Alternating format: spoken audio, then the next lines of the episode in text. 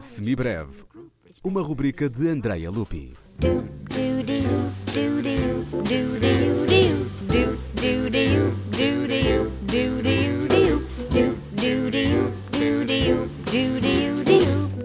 Johannes Brahms foi um compositor tardio de sinfonias por sentir que o legado de Beethoven era demasiado pesado para que pudesse dar o seu contributo nesta área. A terceira sinfonia foi composta em 1883, o ano em que cumpriu 50 anos. É uma obra que equilibra paixão e pessimismo, desassossego e serenidade. Nela podemos ler um autorretrato musical. O terceiro andamento é porventura o mais pungente e conhecido das suas sinfonias.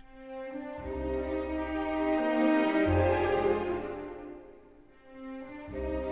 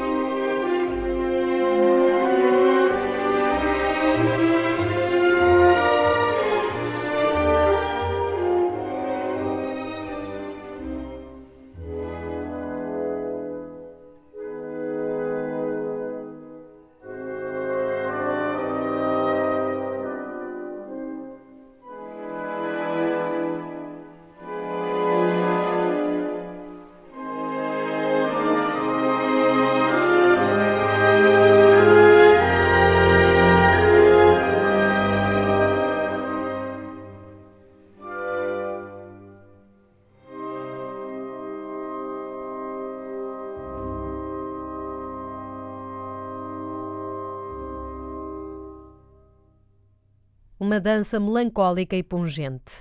Terceiro andamento da Terceira Sinfonia de Johannes Brahms, aqui na leitura de Daniel Harding. Like it so much, I'll doodle some more.